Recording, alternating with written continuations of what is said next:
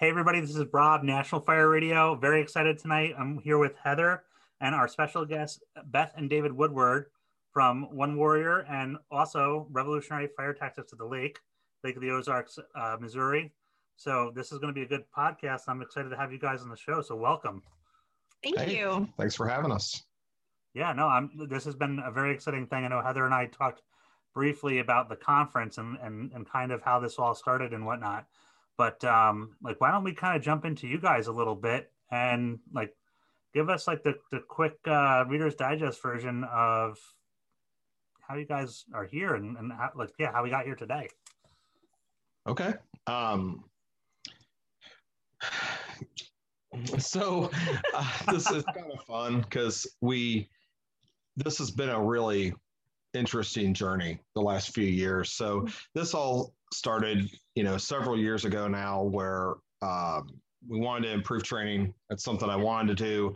Something we would talk a lot about about how uh, we needed to kind of transform or revolutionize stuff like the, just the the uh, spoon-fed training wasn't working. And I had went down to Florida and I'd taken uh, the water on the fire the like the first Water on the Fire conference with Curt Isakson. And I came back and I was like, man, that is like just the things he was speaking. It's like that that's what we need. We need to do that up here. We need to figure out how to bring him up here. So I reached out to Chief Isakson and said, Hey, let's let's bring you up. How do we do that? And he did it and we just kind of rolled with it and uh, lake area firefighters helped us out uh, get rolling and then my wife's like, hey, you know what you should do is you should have your friend Craig Haigh do like a chief officer development class with that. And I was like, okay. And from there, we just kind of started talking about what can this, what could this look like? What could this be? And then uh, Justin Mann had reached out and David Mellon had reached out, and we were like, okay, we got us, ourselves a conference going, and uh, o- the Auburn Fireground Training guys and the Let's guys, uh, local emergency training specialists, reached out. They said we'd like to come help too. Next thing you know, we've we've got a conference going on that first year, and we've just been you know growing and learning kind of ever since. And and I think one of the cool things that I even like, you guys realize there is uh, something lacking in the training you talked about like that can training and stuff like that. It was cookie cutter. But what I what I just picked up in this, and, and we've talked about this a lot, but there were other people who were willing to step forward and help out and volunteered to help out. So I would have to think that they in their like subconscious were like, yeah, like we believe what you believe and we want to participate to make it better. Absolutely. And, you know, there's a lot of folks out there that believe the same thing. Like they, they think the same, mm-hmm. they see the same problems. Um, we just kind of finally just kind of had the courage to step out there and start going with it. And folks were like, yeah, we want to come with you. And, um, you know, there was a lot of mutual benefit there um, for everybody around. But, you know, we, we, it was kind of that, we kind of broke that barrier as far as it's, we can do this. You know, we, we can do this and we can make this better. Instead of waiting for someone else to do it, we can do it. That's that, that's pretty amazing. And when when what was the first year of the conference? 2000 what year is this? 20 21 um so 17 18 18. 18 19 20 21 so yeah 18 2018 you think i'd have that like right off the top of my head but it's like weird. It's this this time has just been uh, yeah. incredible the last few years. Yeah we've seen some pretty amazing growth. And it's really cool to see all the firefighters who believe in what we're doing. And it's not about us, but it's just about people being hungry for training. And we want to get good training and usable training and stuff that is um, evidence based and science based. And it's, it's, the best that's out there today. And it's great to see all these people so hungry for it. And without those people, we wouldn't be doing what we're doing without people coming and saying, Yes, I want to learn. I want to get my hands on. I want to do. Please, like, please keep doing this you know we want to support you we wouldn't be able to do it and so it's it's those folks who realized uh, the same type of dream that we did and have been so great in coming to the conference and supporting the conference and um, and just our mission, which is really to help just put the training out there and make it available and affordable. So, folks that maybe couldn't travel as far of a distance or don't have a huge budget, this is very realistic for them. Um, the price, we've tried to keep it really affordable and, and accessible so that it's not just departments with a lot of money that can um, send folks. It's it's some guy who's on a volunteer department who has to pay his own way, but he realizes the investment or she realizes the investment in themselves, and they know that it's worth it. And we feel good about keeping it affordable and the quality high. Um, and we've got great people that support us as far as folks that attend. We've got great sponsors that support us and the instructors have been incredible in going yeah i'll come out and teach and let me see what we can do. It's just been really great all around. So year four in is pretty incredible to see where we've started and where we've come. Yeah. Do you do you remember what your first year numbers were? Uh, just uh, uh, right at 100 people showed up the first year.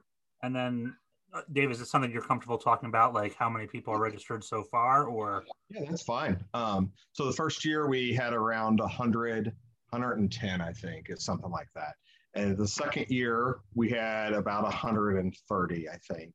Last year we had almost 200 registered before the COVID shutdown started, and we gave over 80 refunds in about 30 to 40 days. And so we ended up with about 130 showing up last year. And then right now, as of last night, about 2 a.m., we have 250 people registered for the conference this year. That's a tremendous, uh, you know, growth for this, the conference and what you guys have started. So I think that's pretty amazing. It's incredible. The the the response all across the country this year. There are guys registered from California, uh, Oregon, Montana, Rhode Island, Vermont, Florida, Texas, you know, all over the place. Ohio, um, you know, I can name all these states like I'm a Huey Lewis song, but you know, we're we're uh, it's just in it's incredible. Like every time I look at the analytics within the Reg Fox and just see the states where people are looking at you know that maybe they haven't registered yet but they've checked it out. They've gone on and looked at the registration and they're looking at what classes are available still. And like it's it's crazy. And uh you know the family's growing. And that's what i tell them you know when they come in that morning of that keynote i tell them welcome to the family. Because like that place you've been looking for those people you've been looking for to be around those like-minded people those those those people with the same thoughts that you have um, we're here and uh, you know join us. And we'll you know we're now family. So here's my phone number. You can text me you know and uh, it's just incredible. The growth and the uh, i don't even know what to say. Just that the the opportunities have been incredible. Well and i i think one of the things that is pretty powerful about the conference and like you know I, I went out i was lucky enough to come out last year in 2020 with our friend joe and we shot some content. We got to meet people, but like realizing that like I think conferences can get a bad rap because they get hung up in profits and the business end of it. But like I know there has been uh, people that you have influenced in a very positive way beyond the training, beyond attending the mm-hmm. conference. There has been there has been people, and I don't want to go too deep into the weeds with it, but there have been yeah. people that have been struggling, and David Woodward and, and Beth Woodward have been there to help them and like you know move on and, and, and get over some some challenges in their life. And that's like you don't see that at some of the bigger conferences. You don't you don't have the person who's organizing it with his wife saying hey here's our number. If you need something give us a call. You're part of the family. And that's that was the other cool thing about it was there was this family atmosphere. There was nobody trying to be like oh what's up bro uh, whatever squad wins or I don't know something stupid like that. But uh, right, right, right.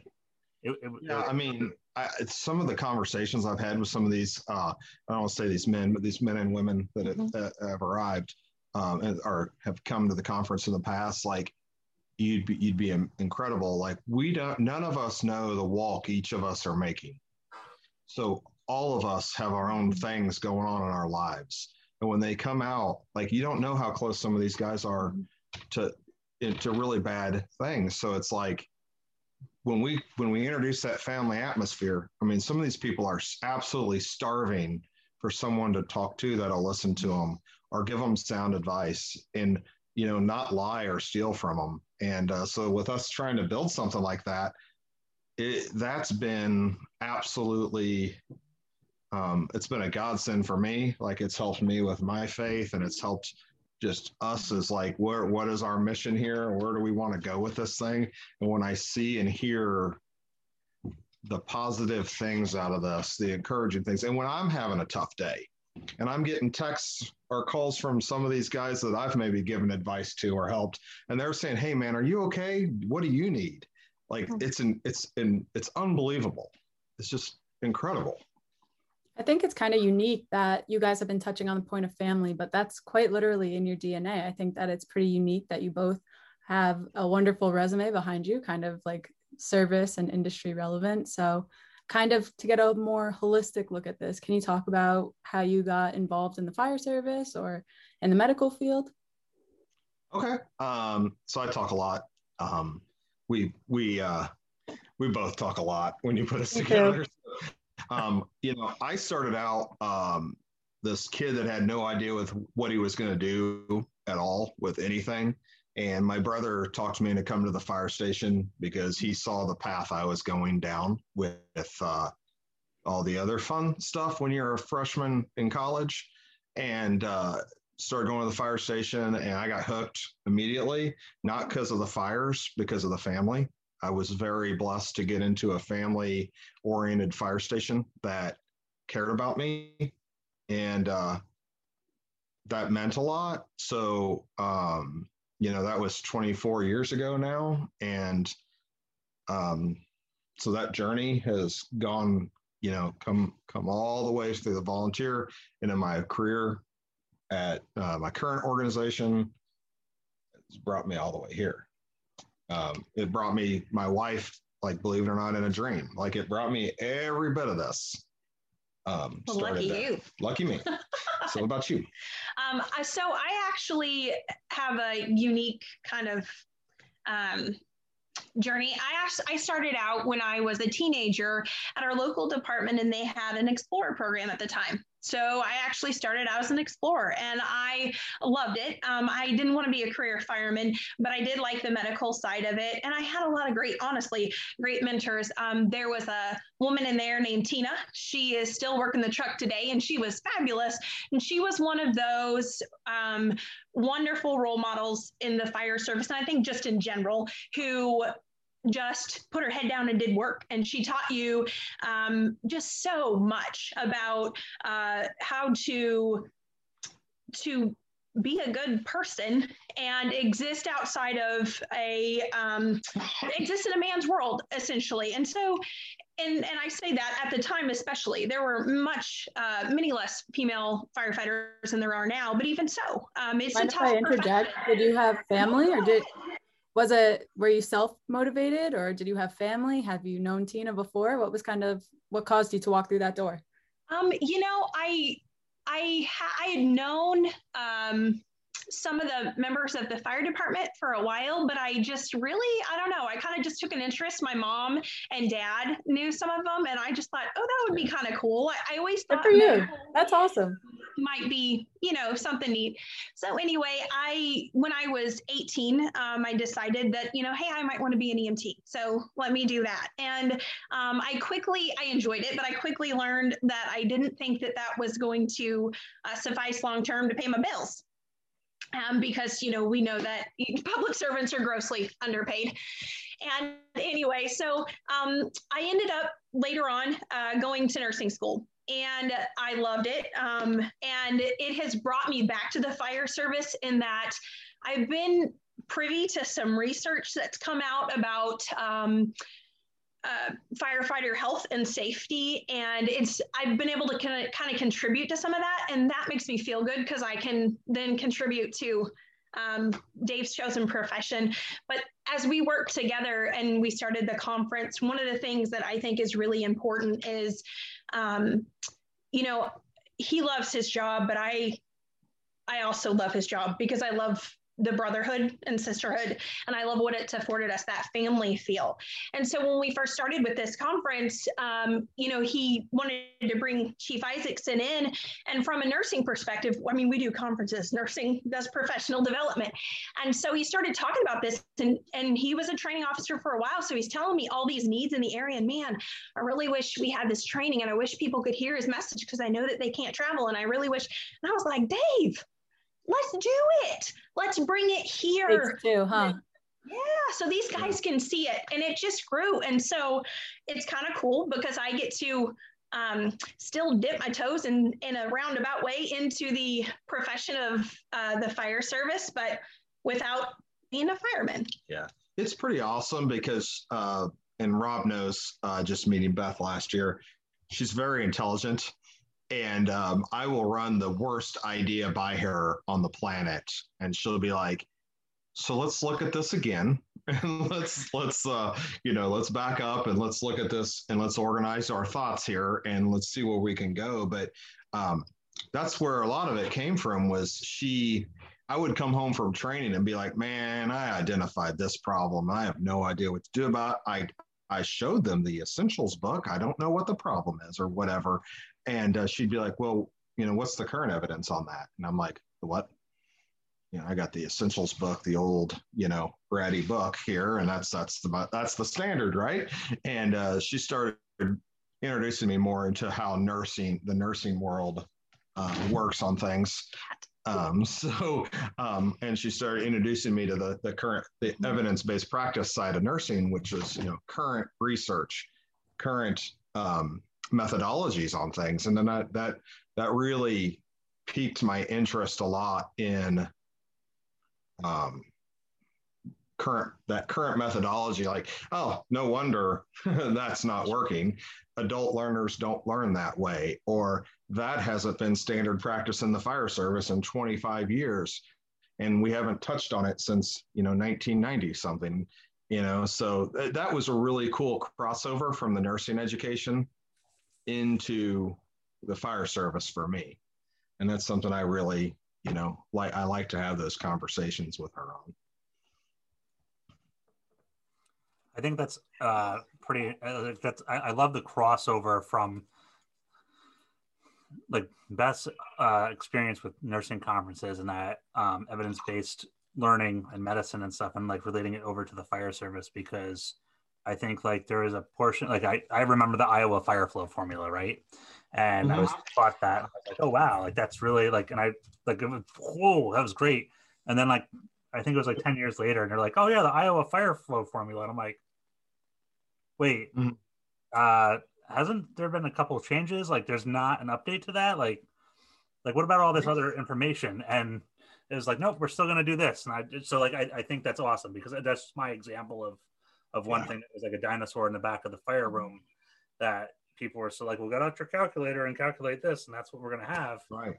Um, right. Yeah. And now, and now we're talking about gallons per second instead of gallons per minute. So. You know, yeah, yeah. I mean, it's like we didn't even know what we didn't know. Right. Then, like, we had no idea that we didn't know what we were doing. So we had ran off this methodology of comfort forever. And that's one of the things the conference has brought to light is I don't bring or we don't bring comfort training. We bring you accurate training or real training that's a that's beneficial, that's effective, that you can take back. Like when you leave Sunday evening, when you get a fire Sunday night, when you get back, you're going to be able to immediately apply the stuff you learned this weekend, you know, in real life. And it's not going to cost you a bunch of money. It's not a gimmick. It's it's real information that's applicable. So, and also the networking. Because oh my gosh, that's, that's the one thing that like uh, a lot of people fail to understand sometimes is like that ability to go somewhere, but here like because of that family atmosphere, the networking is that much more relevant and it's you know more pal- uh, palpable. So palpable. Sorry. Yeah. Let me get my words right today. I promise. Like, yeah, mark the time down. I might be having a stroke, Beth. Now. Um, I think with that network, you're clearly gaining momentum and everybody wants to help. And I think that's one of the best parts about the Brotherhood, about the fire service, and about this hunger for training. But being that you guys really prioritize having the most current, up to date, accurate, evidence based information, I feel like sometimes there's an issue with the gatekeepers of information. Everybody with their smartphone, everybody has something to say. And oh, until you know, then you don't really know. So, yeah. like, can you guys talk on that? Yeah. Well, I will just say before he starts talking on that, one of the, one of the things that um, that came up was just that, you know, when Dave first started, um, he when he was a first uh, training officer, and he started really delving into it and figuring out um, not just as he was working at Lake Ozark, but as he was going out and you know visiting different departments, what they didn't know he would come home and talk to me about it and we would talk about he'd be like i don't know what information is out there. I don't know where to find it or here's the information but not everybody likes this. They want to use this. And so you have you do have those gatekeepers. Um, but one of the things that i think is so important as you are um, educating folks, whether it's at this conference or we're out, you know, doing in class, is showing them where to do their own, empowering them where to find this stuff. Mm-hmm. And so there we can take away the gatekeeper, right? Because um, knowledge is power. So we want to share the power with everybody and we want to empower them to uh, be able to do their own research and vet their own research like is this a reliable source where did you find it how old is it that type of stuff but the other thing is you know there's a lot of people that know a lot of stuff, but they don't know how to do anything with the stuff they know. And so you can know a lot of stuff, but until you know what to do with it, you don't really know anything. And so the conference and what I think it does so beautifully is it helps them to do something with what they know. So they get not only the knowledge piece behind it, but then they get to apply it. They get to go lay their hands on and not just do a skill, but work through a scenario or a situation. Because, like you guys know, I mean, I'm not a firefighter, but if you go to a house fire, I'm going to guess that everyone looks a little different based on construction and content and, you know, it, it is and cause. And so you're you may act the same way in some ways, but you may make decisions differently based on X, Y, or Z. And that's, you know, that's using what you know. And so empowering people to not just know it and not just find the information, but like how to use it effectively. And when you go back into your department and you share it, you're sharing it in an educated way and not just I understand it, but I can like use that information and apply it and do something with it. I think that's what's most important and that's what's valuable because you can know a lot. But if you know a lot on a fire scene and you don't know what to do with what you know, it really doesn't matter. Yeah. Sorry. I don't know how many times, I don't, you know, Rob likes to pull up to fires and get out, um, you know, all of his certificates and show them to the homeowner first. And then, from there, you know, um, I, I tell you what, th- it drives me crazy when people hold secrets for power. And uh, for years and years and years, the fire service. this is pretty big generalization here, but I'm pretty pretty sure Rob will start nodding with me that people hold power by holding knowledge from their people. Yes. And so um, one of the things this conference has done, and we're not unique in that, but we I think we are doing a really good job of it, is it's approachable. You can go up to Mo Davis, or you're going to be able to, you know, last year, Mike Dugan, mm-hmm. uh, Captain Dugan's walking around on the hot ground with me, um, you know, giving advice and talking with people. We took down that barrier of, well, he's the instructor. So there's no conversation here. He's spoon feeding you this data and then you just, you know, this information. And that, that's just tough like there's conversation there. When Todd Edwards comes in or Jonah Smith or those guys come in and they go, Hey, we're going to have this conversation.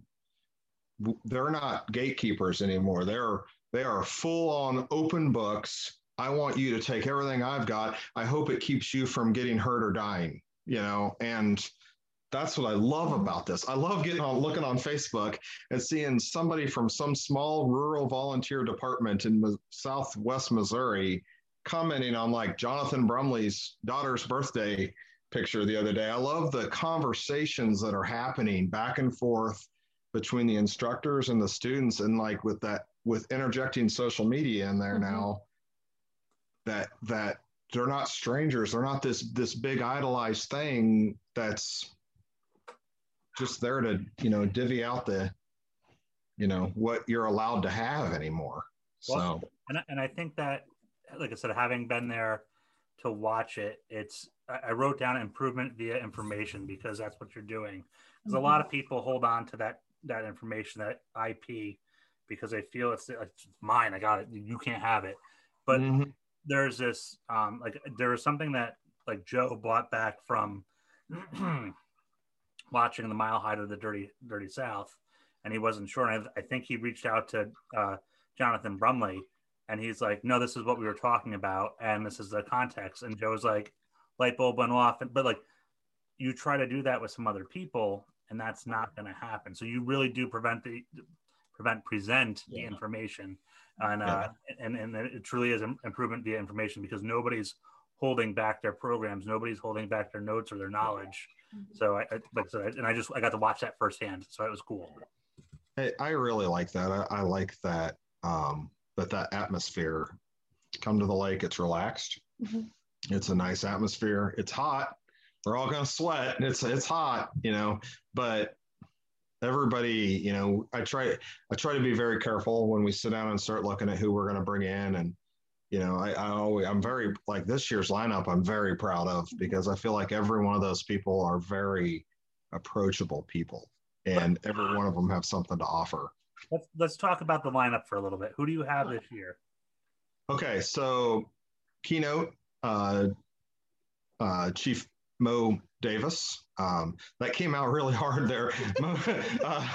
Uh, uh, Mo Davis is coming in from Houston as our keynote, and uh, he's going to be doing a, a, his a shorter version of aggressive command. In with that, so he's going to speak for a little bit from his heart, and then he's going to go into a little bit of a morning uh, aggressive command class, which is one of the classes he's best known for.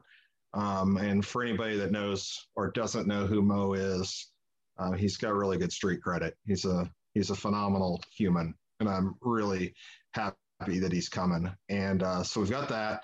We've got some new classes that have never been seen before. Um, Jeremy Sanders, who's a captain at Edmond, Oklahoma. He's the crew first culture guy. Mm-hmm. He's going to be doing a class collaboration with Justin Mann. Uh, Justin Mann is actually his, I believe he's his driver or engineer. And uh, Justin is part of the Woods Forcible Entry guys. So Lyndall Wood will be here. So there's a lot of Oklahoma presence this year.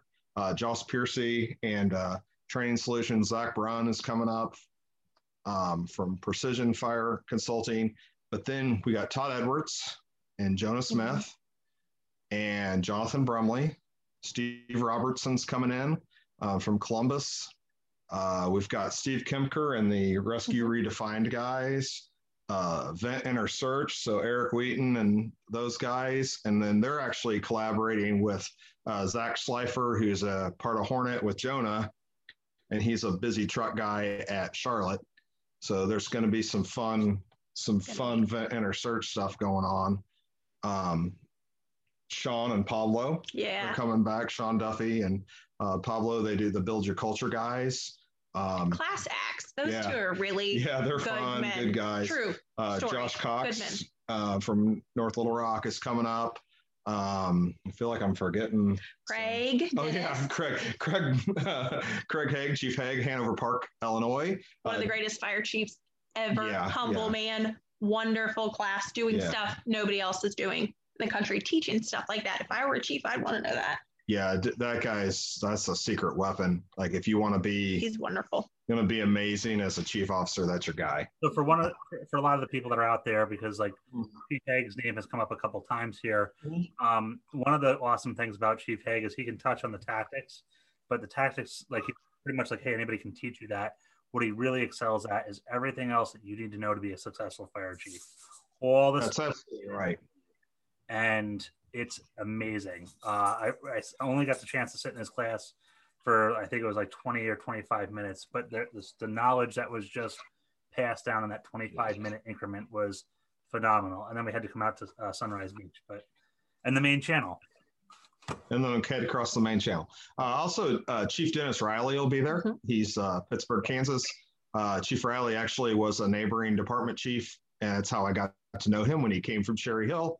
He came to Sunrise Beach, Missouri, and we were friends then. And then he moved on, and then he took an opportunity in Kansas. Um, but his one of his passions, I would say, his biggest passion is probably company officer mm-hmm. strength.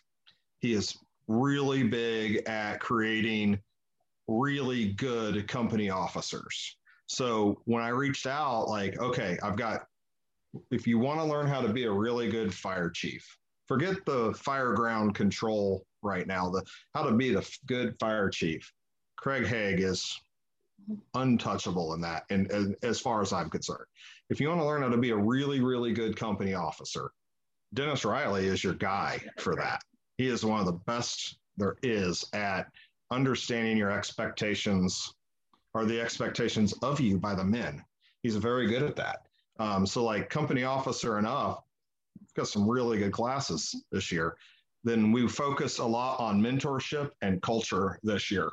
So everything from Sean and Pablo up to Jeremy Sanders and Justin, all through there with Todd, any Jonas Smith's classes, Zach's classes, all those are focused on being good people along with being good at your craft. So that's really big. Um, as I've gotten older, mentorship and passing that stuff on is getting like almost, I'm almost um, nervous about it. I feel like I'm not doing enough of it. So, like, it's really important that we give these opportunities to these people these younger guys coming to this conference like hey I, I, got you a mentor. Here he is. He's only here for the weekend but he's going to give you some ideas on what to look for. And uh, so just all those things wrapped up are are oh i don't know how i forgot it. Dennis LeGear mm-hmm. uh, who will and be here and the water thieves are going to be here. So um, you know how do you forget dennis? Um, but i did. Um, dennis is as anybody knows he's one of the biggest in the fire service and I've had the opportunity, I think, to become pretty good friends with him over the last few years. And uh, we talk water nerd math a lot, and uh, that's that's always fun. Um, so we're setting up a two hot site location where you'll have eight hours of hot class after the four hour Friday class. So you'll have a four hour classroom with him, and then you'll have a whole eight hour either Saturday or eight hours on Sunday where you spend half the day drafting with the water thieves or you spend half the day on hydrants with Dennis. So no matter where you're at as an engineer, he's they're going to blow your mind. I mean, these guys, the water thieves, any of those guys are I mean, they're incredible. The stuff they're doing with drafting and maximizing hydrants and the stuff, the work that Dennis has done. Um, he has single handedly been so persistent in like we have got to improve our hose construction and our and our nozzles and we've got to make improvements here like that's been a fight he's been pushing for years and we're we, we're getting to we're getting to see it firsthand and uh i just I, I i'm so excited to see that class play out it's this one the pump panel revolution it's not done anywhere else it is a custom made class for this conference. So that is exciting. They've worked together before, but it won't be anything like what they're doing here. Well, and I, I think so. kind of unique with Revolutionary Fire Tactics Lake is the collaboration that does happen between mm-hmm. different people from across the because like I I have not seen that play out so well. So I think that's my hats off to the both of you for being able to be the ringmasters to orchestrate that because that is a lot of this stuff can be like hurting cats from time to time. So the fact yeah, that it's not. and it's not always easy. Um, and it's not always something useful. Like I've thrown out ideas and the guys have been like, yeah, um, that may not be a good idea, you know? Hey, and that's okay because I can't see everything, right? So them being honest with me is is great. So I can go, okay, all right, well, what about this idea? So like the one thing about the conference, with it kind of being our thing, and, and we can do what we want, you know, as far as if we've got imagination, like there's no more box. There's no more check the box training. So if I want to try say, hey, let's create the most crazy, awesomest drafting class you've ever seen, then let's mm-hmm. do that. Well, and, I think it know, speaks to, um, again, the instructors believing in mm-hmm. the mission of the conference and what we're trying to do. And so they have a willingness to collaborate and cooperate. And instead of being the gatekeeper of information, they're willing to open up and collaborate with one another to produce something that is really, really great and fantastic for mm-hmm. um, the firefighters that attend. And so it's wonderful. It's great. Dave has a lot of these great ideas for collaboration, but ultimately, you know, it's the instructors too that make it happen that say, yeah, let's do it. Let's work together. Absolutely. Let's make this something really awesome. Yeah, absolutely. And that's, you know, that's a, it's really fun. Those conversations and the emails or text threads get going. And it's like, what about this? What about that? You know, and, and, and uh, just to see like the instructors light up, you know, like they're still loving it. You know, they're out there and, they're still loving the you know fresh ideas that come in and the different uh, different things. So I, it's fun. I like that. I like that about us. There's, there's the cat. I think it's cool that you were talking about mentorship and culture and just keeping the passion alive, whether it's the person who it's their first day on the fire grounds or the senior man. And you said something earlier about the people who know a lot of stuff but not know what to do about that. And I feel like that's so many people who want to go to these conferences. It's like that's your time to learn and your time to experience. And I feel like a lot of those people will just soak up the information and then what after that. So I think that having it from the senior level right down to the low guy on the totem pole, the mm. culture instilled is huge. And that's what makes the lesson so much more impactful. I agree. And I think overall, what we want the the culture of or the culture of the conference to be spit those words out um, is really that invitation to learn and to learn how to use what you're learning uh, you know and to really apply it and to be a decision maker um, ultimately to move really from a skills based robotic um, way of thinking to a more um, critical decision making, um, situational reasoning, if you will. Um, in nursing, we call it clinical reasoning and clinical judgment.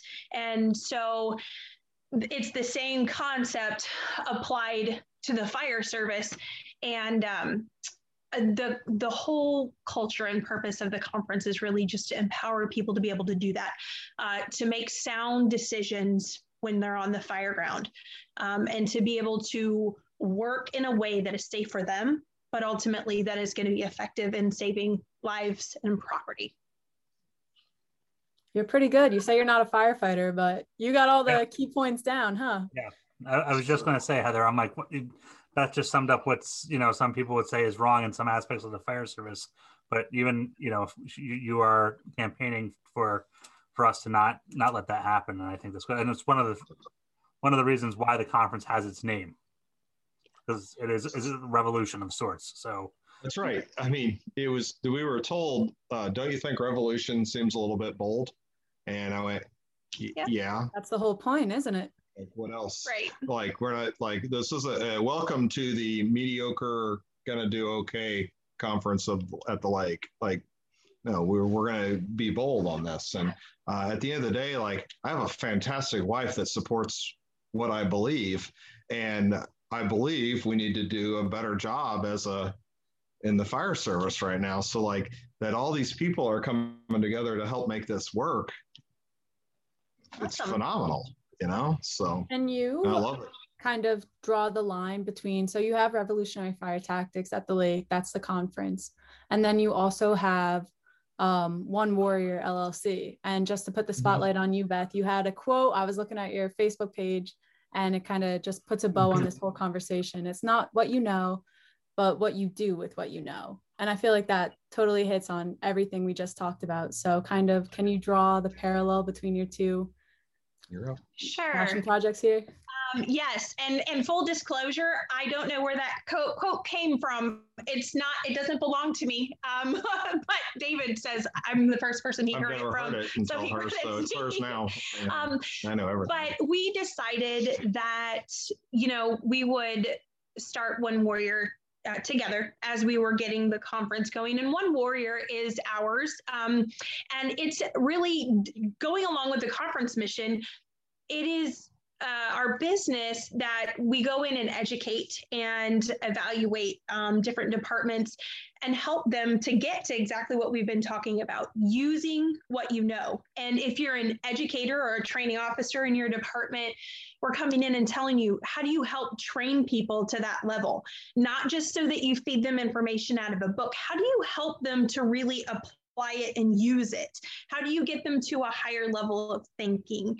And so we do this together. We develop classes together. We teach together. Um, and it is, it's, I think, really great how the mission of One Warrior, uh, which is to raise the bar and to empower people, is um, hand in hand with what we do at the conference. And David and I are really fortunate that um, we've been able to do this together. Uh, I feel really blessed that we have been given a platform to share um, because ultimately at the end of the day um, when i look at the fire service and dave's love for the fire service and what he does i want to empower others because that affects him. And i want to empower and uplift him because that affects others. And you know um, us sharing together and being able to do this together is just a real blessing That's awesome. I think that the message totally parallels one another and the fact that you guys are able to teach like do you go throughout the midwest? Is this kind of your working side hustle? What's like a day in the life? So uh, i've had the opportunity. I got to go down and teach at the inaugural lift conference in uh, baton rouge um, st george fire department. And i've had the opportunity to go down to carlos fire department in louisiana and then uh, Wichita Hot, a couple other places.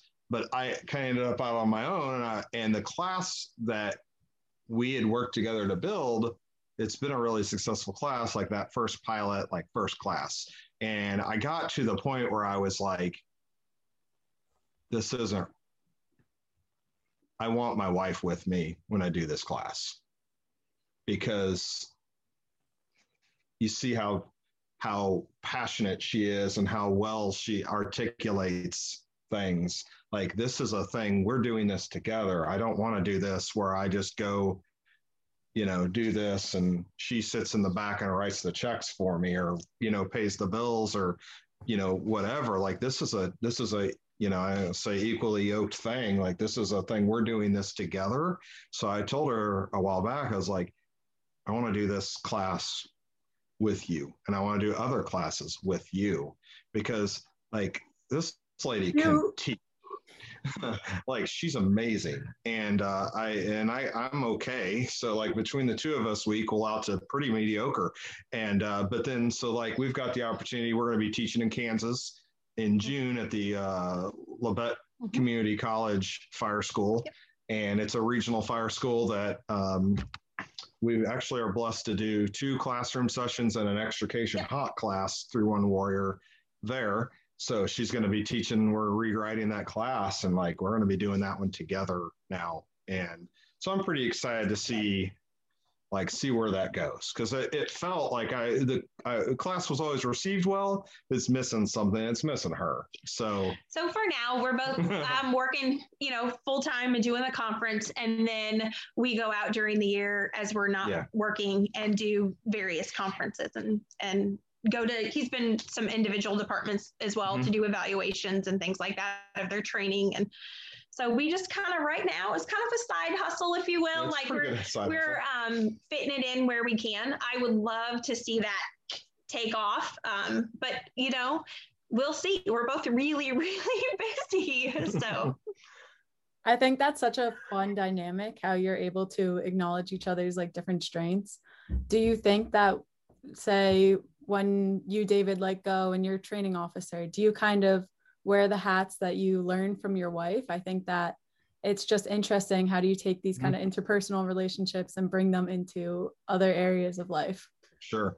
I, I tell you what, there are times I would resist it. Like she'd be like, Hey, you know, have you tried this or this adult learning method? Or have you done, oh, you're not, you're not, you know, she'd be like, well, are you are you testing them on the application level of learning? I'm like, the what? You know, um, you know, I it, it, it raised my game on some things because I just, um, but I it definitely put me in my out of my comfort zone uh, for a little bit just to realize that, um, you know, I, I don't know how to explain this, but I didn't always do a really good job of li- you do a very good job of listening. And I, as of the last couple years, I've finally been like, this is good advice. She's not giving me this advice because she wants to tell me what to do. She's giving me this advice because she's super smart and she wants me to be successful at the stuff I do. Like it's my wife. It's not hey, groundbreaking know, stuff, right? like then I started kind of getting, and then you kind of get into that. Okay, I'm out here now, and you're you're kind of you know you're scared sometimes, and then you're like, oh okay. This is okay. This is okay. And now i'm like what else you got? What else? Tell me i feel like that has so much to do with like growing curiosity. That discomfort is totally eased by just you staying interested in what you have to offer. And you've talked about adult learning ways of like absorbing the information. Can you touch on that more? Like what do you mean by the different adult learning styles I'm not very good at this. Take it away, Beth. you, you, can't you can't um, teach somebody at this level and expect them to perform up at this level. Old and dog, new tricks. And I can't teach, and I can't have them just read the chapter and then ex- and expect anything useful out of that. So we've got to do ways to engage them differently and with adults, you've got to make sure, like, I can't have them just sit in a class on their butts for four hours. Maybe we got to get up and move around and do other activities. Maybe we've got to, you know, go out to the bay and do something. We've got to do it. We've got to do it differently. We can't just spoon, sit and spoon feed that information to them and expect that to just be it. But part of it too was I, I, uh, I struggled with, um, personal responsibility within that too. Like one of the biggest things that she helped me understand was like at the end of the day, knowledge is sometimes their personal responsibility. Like they mm-hmm. need to they need to prepare some for that. They need to do some reading ahead of time. You know, so maybe flip the classroom a little bit on them. Hey guys, we're going to do this next week. This week, read about this, and then we'll come in next week and we'll do some skills practices and put it into application in like scenarios. And we'll do more more with that. Kind of connecting the dots that totally just came full circle to what you were saying about people having all this noise on social media and everybody thinking they have the best idea possible. It's like empowering people to decipher between all that and figure out what's going to work for them. Right. And if you're you know i think with and I think this could apply to many professions. Um, I think when you teach somebody something, they have to see the value in what you're teaching them. Mm-hmm. And it has to be relatable and usable and valuable. They have to find value in it. And I think that's particularly, um, you know, with adult learners in general. Again, no matter what career path, it's got to be applicable to them. They have to value what you're teaching them. And the other thing, of course, is giving them credit for what they can do and what they know. There's no sense in reading from a PowerPoint and, you know, um, or rereading a textbook. Like nobody finds value in that. Er, really, truly, I'm going to give you credit for what you can do. You can go read that on your own. You know that you're fire one and two. You know, you have these certifications. So here is your level let's start and like build on that and do something else with that and give you the tools you need um, that you don't have to equip you to do the other things that you need to do or to make the decisions you need to make. So we're not wasting time filling your head with knowledge because honestly there's some of it you should have. If it's new knowledge wonderful we'll present that to you. But if it's base mm-hmm. knowledge or there's something you should be responsible for you're as an adult learner you are responsible for that. You own that. Um, and no matter what career you're in there's a level of professionalism and knowledge and skill you're expected to have.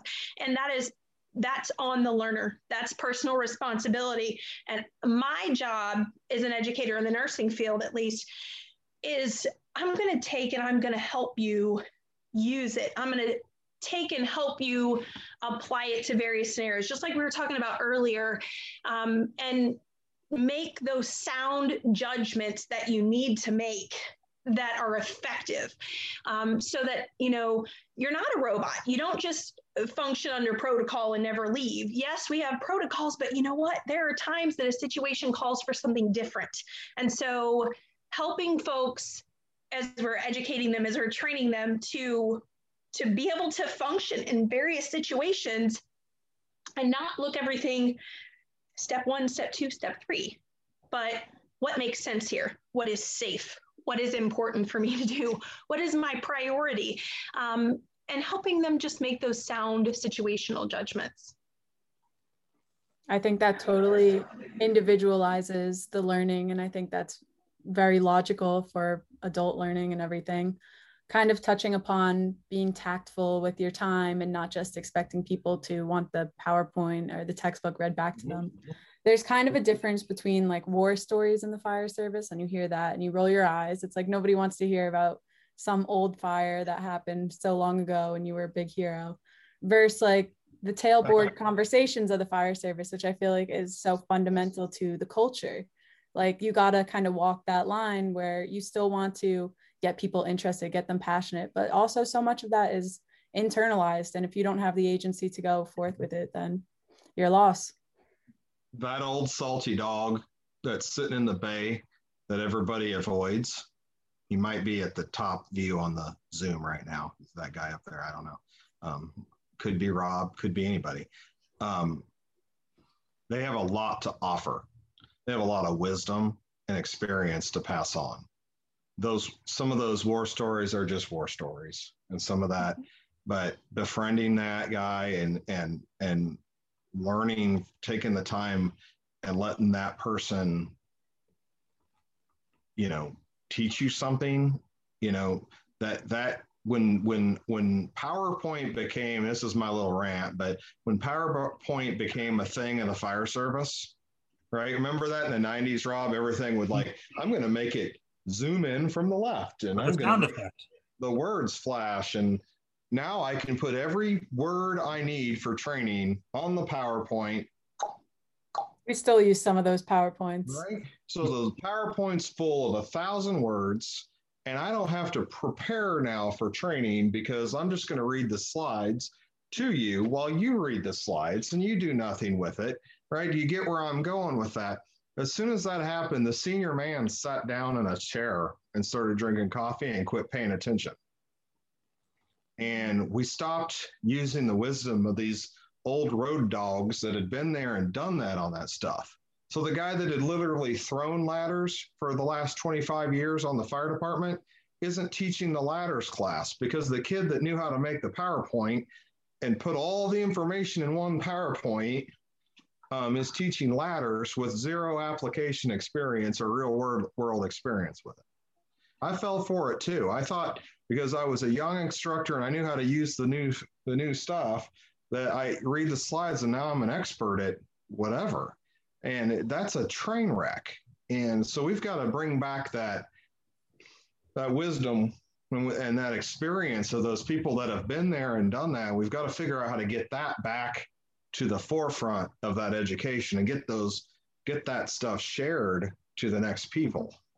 So so much of the fire services in oral history, just time after time. And I think that evidence based research is definitely the forward moving progress, but the two have to coexist. I totally agree with what you're saying. Well, and because there's a point in time where somebody's going to question that evidence based learning, but then, and that's where it's so, and I say that's where it's so important because that's where the, the, um, the senior firefighters come out and they say, well, no, you know, especially the good ones, you know, and they said, like, I, I remember this incident back in this date and the information that you're talking about makes complete sense because now this light bulb just went off of what mm-hmm. happened mm-hmm. in that fire and it makes perfect sense now and That's man right. we're lucky that we didn't die or yeah. and so you know I, I think it's a great it's a great it's a great point. And uh yeah i just thank god heather's here tonight because she's uh she's killing it. So she is.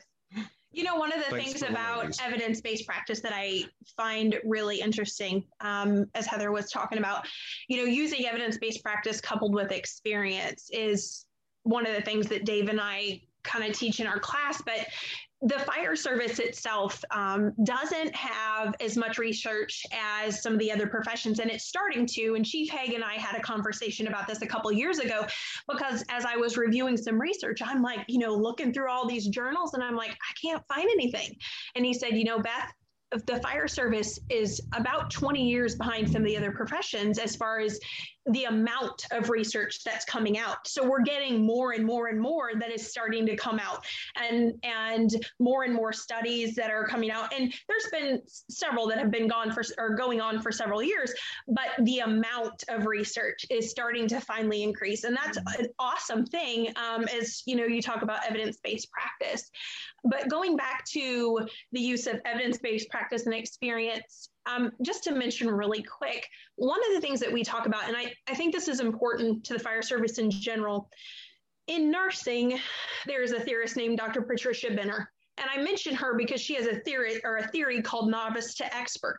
And her theory talks about the progression of a nurse from novice to the expert.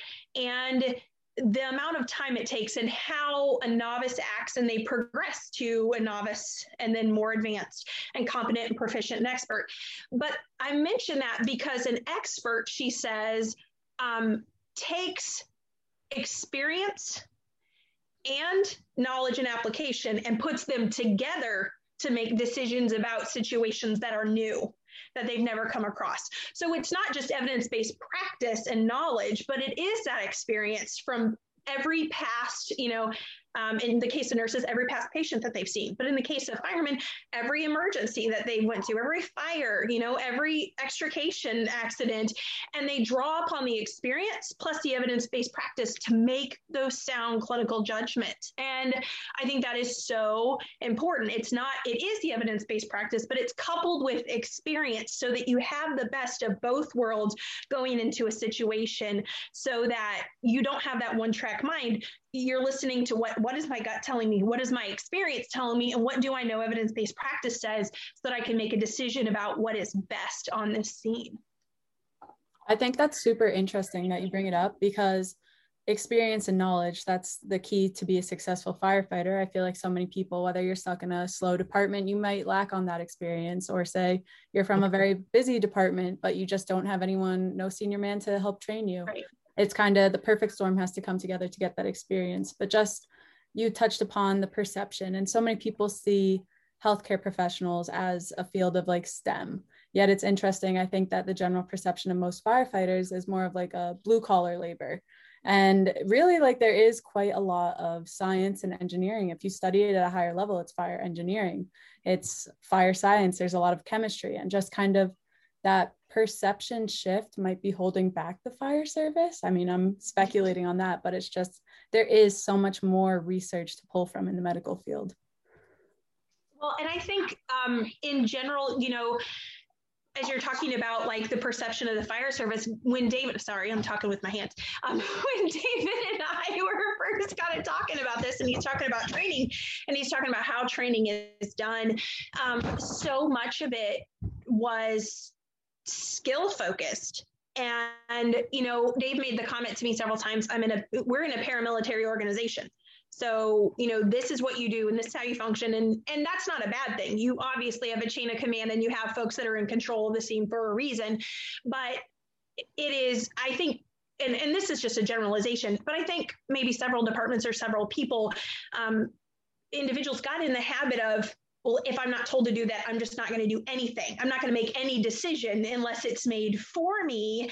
And so it became this eh, this skill like lots of people started viewing it as a more skill based versus the science that we're talking about. But you're right, it's so much more. There's so much incredible versatility um, in the fire service.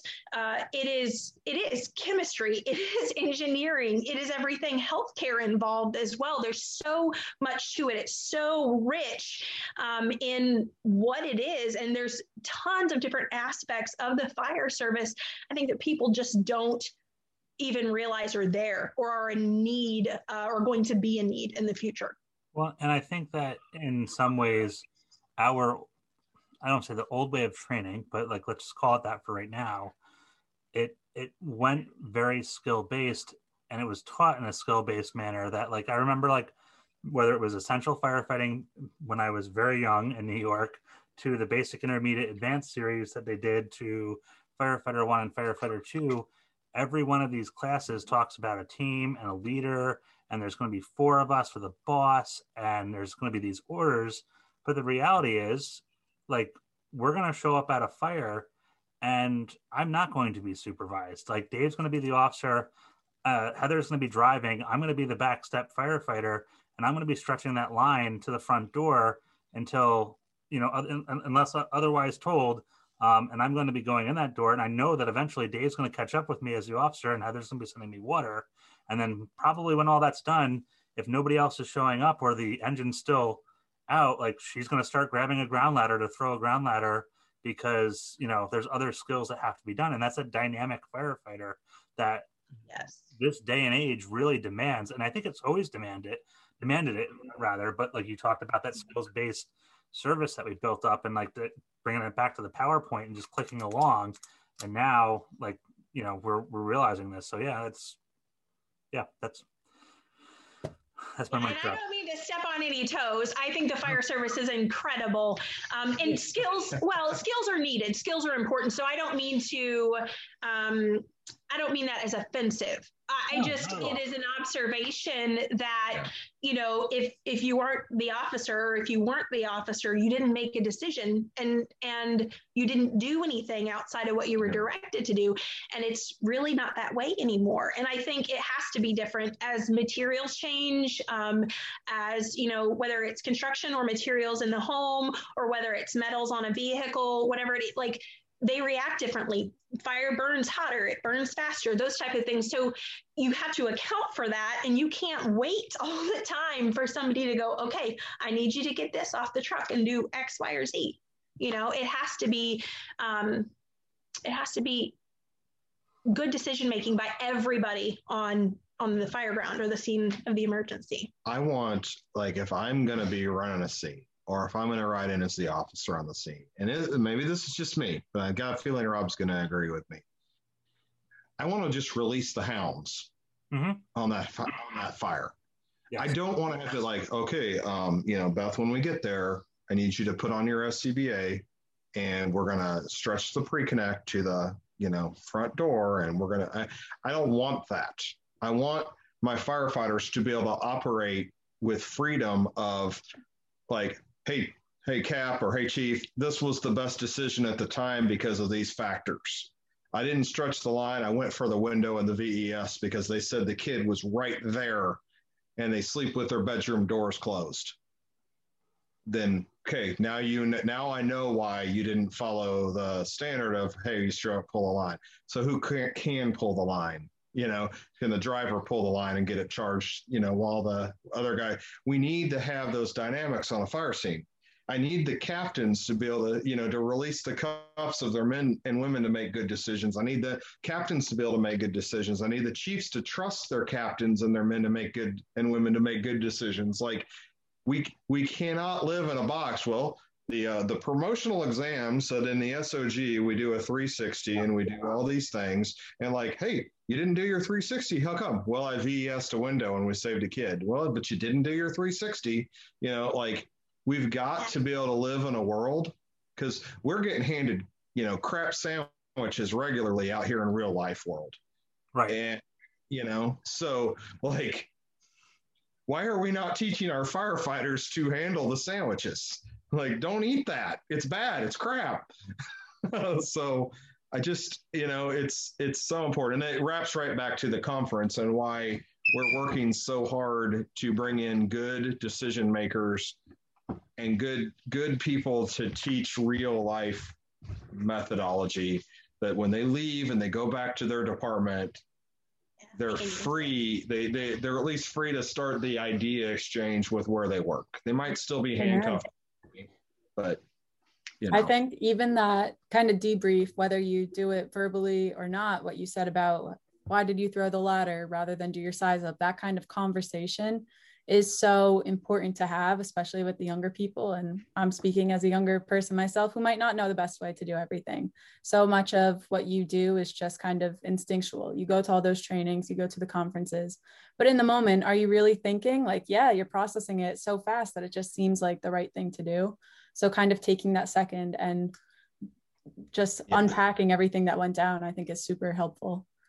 I always tell my guys if you can justify why you made the choice, if you can go, hey, you know, Woodward, I did this because XYZ led me to think I needed to do this instead of this. It's fine. Okay, cool. Hey, next time maybe consider this or can good job. What a great job you did. Like congratulations. Like this is awesome that you made that decision off that. Um, but if you stand there and go, I don't know. You know, I don't know. I I just didn't know what to do. That's different. Like, right? Like the expectation of our performance should be I I can just, you know, I can justify my choices. Um, so we shouldn't lock our people down to where they're afraid to make those choices.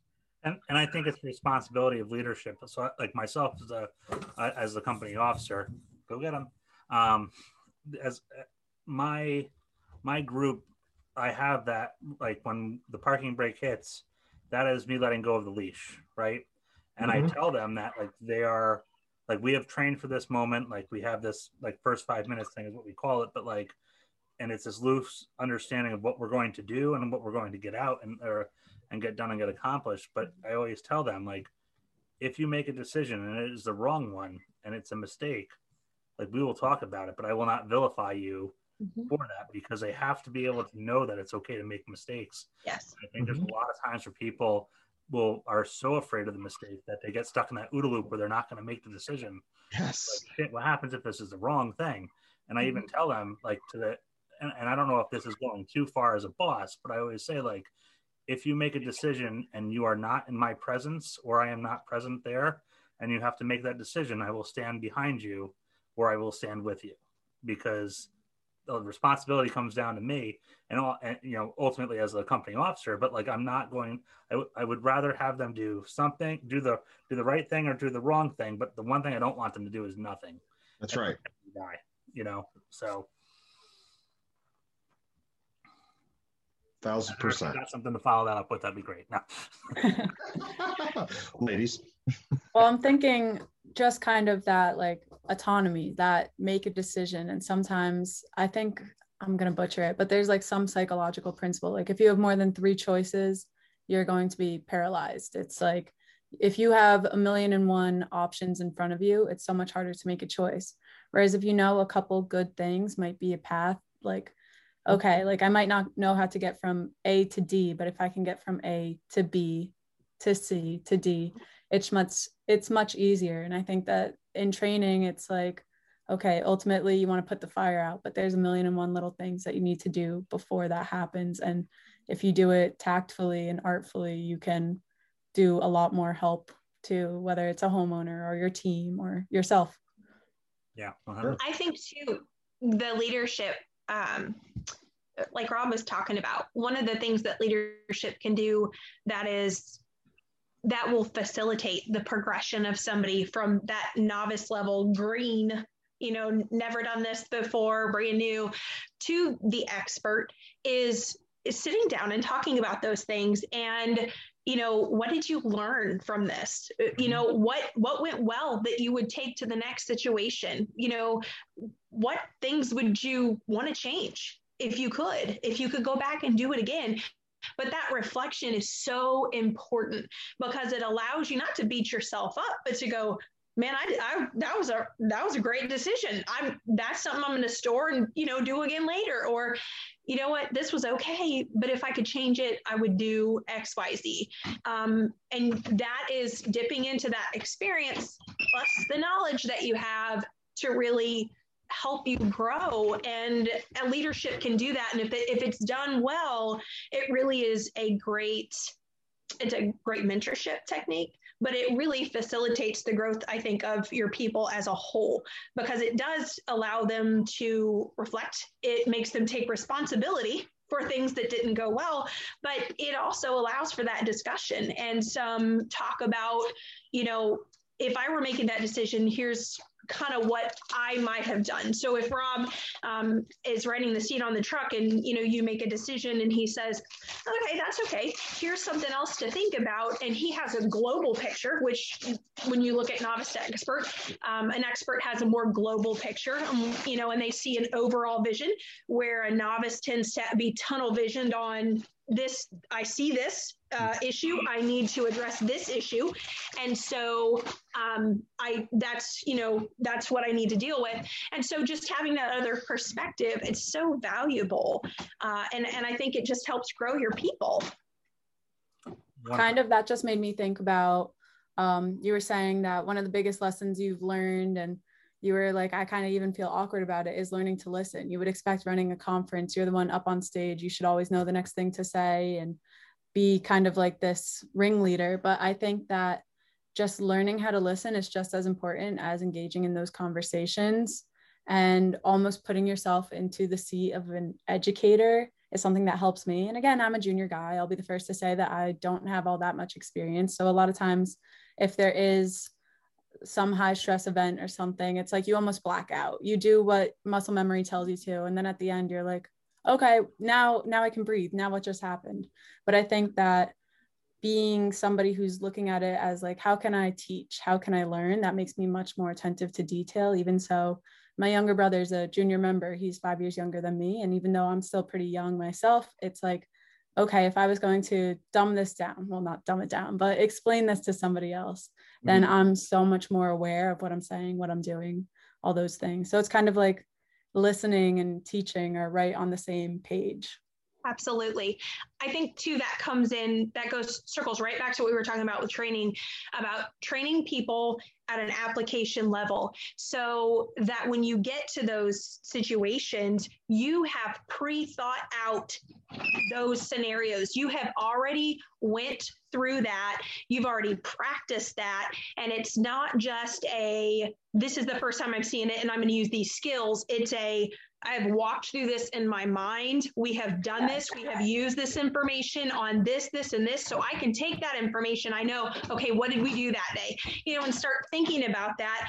Um, and the one of the things that I I tell my students, and Heather, I I don't want to offer this as advice necessarily because I'm not in the fire service, but one of the things that I um, would kind of maybe just encourage you to do or think about doing, and you can take it or leave it, is um, when I take my students into the hospital for clinical, one of the things that I ask them to do is based on the scenario or the situation with the patient, think about two ways in which the patient could decline.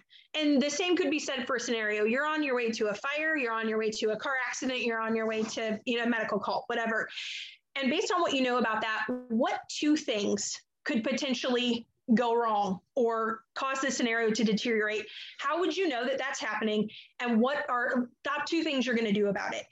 Because if you anticipate like that that anticipatory thinking helps you at the very least to be prepared so that if you encounter something like that and it's not it's going downhill things aren't going the way you're thinking at least you've had the forethought to think ahead.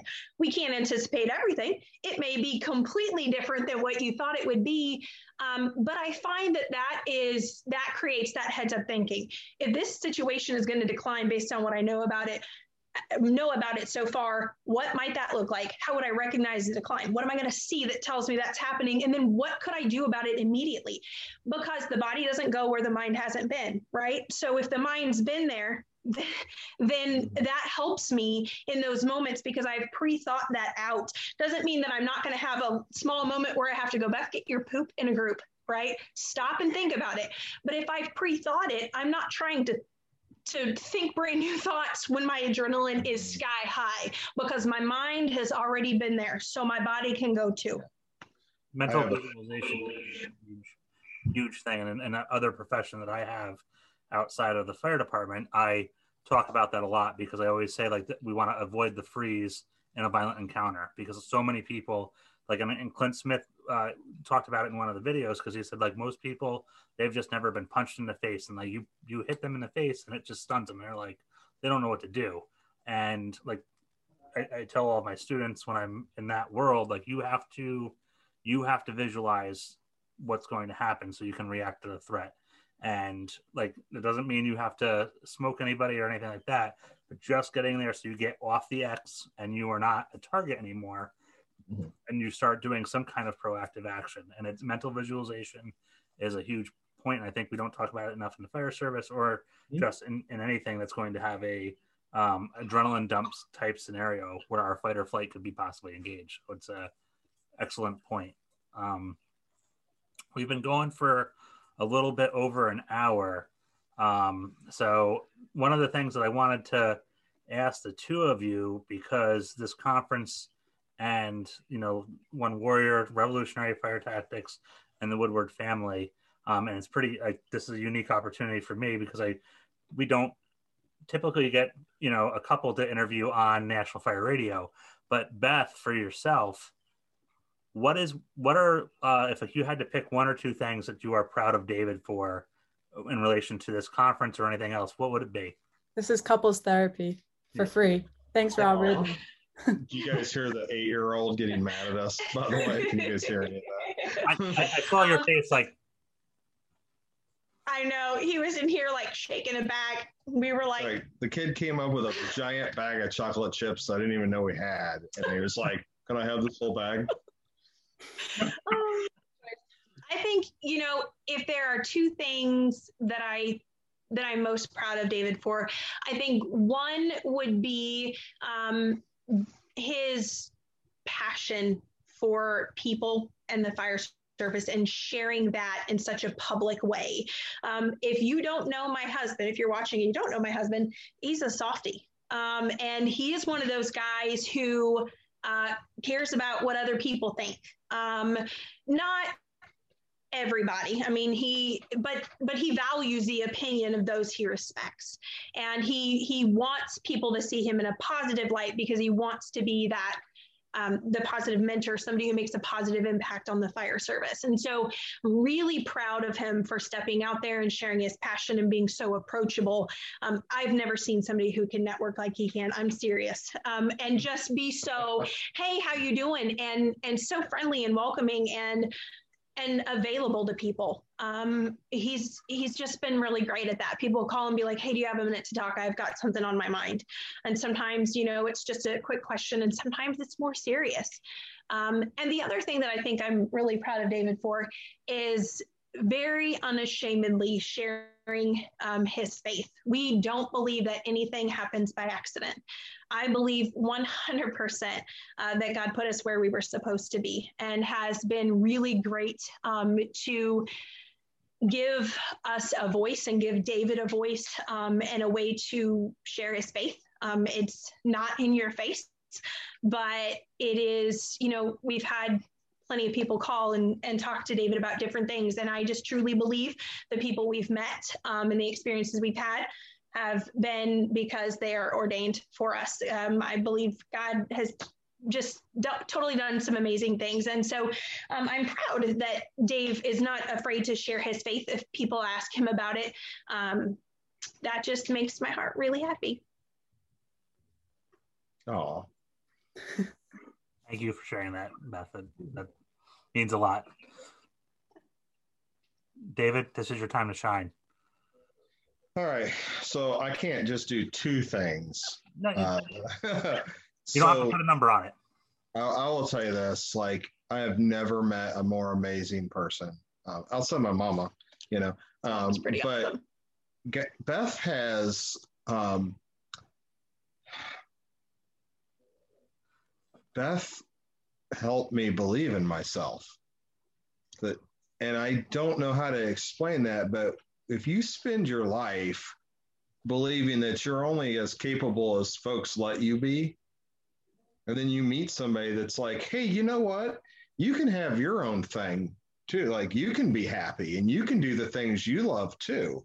Not just because someone else is doing their thing over there, that means you can't. Like this woman, like I don't know, it's made the ride or die thing the other day, uh, reference to the day, but like she's in my corner more that like it, it's incredible to have someone there that is so like uh so um I don't want to say defensive for me, but like this woman is like so supportive that it's not even like it's not even a question. It's like so um it makes me want to be better.